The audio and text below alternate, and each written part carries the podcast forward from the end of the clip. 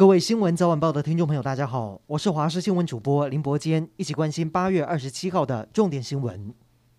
指挥中心今天公布没有新增本土确诊，不过有7例境外移入，还有1例死亡。值得注意的是，指挥中心公布目前国内累计83例印度变种病毒病例，其中70例是境外移入，有8例是接种之后还确诊的突破性感染，更出现第一起混打 AZ 和莫德纳后染疫的个案。对此，陈时中表示，边境防守不能大意。今天是本土零确诊，指挥中心宣布，从8月31号开始开放双北的长照机构探视，只要提出3天内的阴性证明，做好预约以及10连制，一次不能超过3个人访视就可以。而双北也乐意配合，台北市方面进一步开放餐饮内用的条件，就算是同住家人一起上餐厅，还是要保持 1.5 公尺的社交距离，又或者装设隔板，因为脱下口罩吃饭得小心再小心。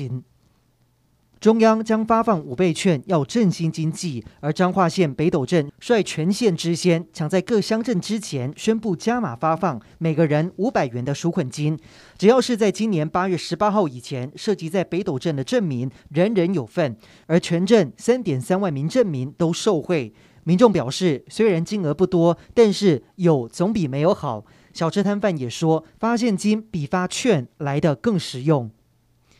非洲猪瘟入侵台湾，农委会祭出养猪户期限内禁用厨余的新政策，这也导致喂养的成本增加。很多人担心猪肉的价格会不会又更高，因为本土疫情爆发之后，猪肉价格就飙涨，毛猪批发价从5月每公斤 76.69 元一路攀升，本周高点还来到了 88.87 元。加上中秋节即将到来，烤肉的需求恐怕会影响肉价，摊商就担心到时价格高，民众买不下手，会冲击买气。农委会宣布，9月1号开始全国暂停用厨余养猪，而彰化县前一天还可以用厨余养猪，但是中央一宣布，他们也跟进，呼吁如果偷用厨余养猪的，最高可以开罚300万元。而云林县从2018年开始就禁止用厨余喂猪，过去用厨余喂养，厨余基本上不用钱，顶多是电费、瓦斯费，养一头猪大约是4000元，但是改用饲料之后，成本要7000元，光是一头猪就差了3000元。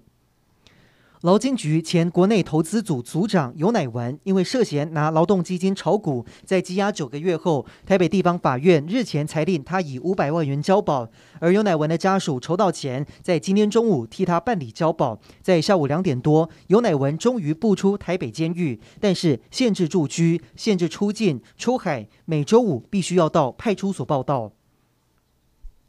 关心劳工权益，违反劳基法的黑名单条款上路满10年，各县市公布违反劳基法的企业名单。在过去1年，总共有将近6000家的企业违法超过1万次，罚金总额更是高达了3亿2000多万元。其中违法最多的是南山人寿，连续4年全国第一，其中还有家乐福、中兴大业、巴士都名列其中。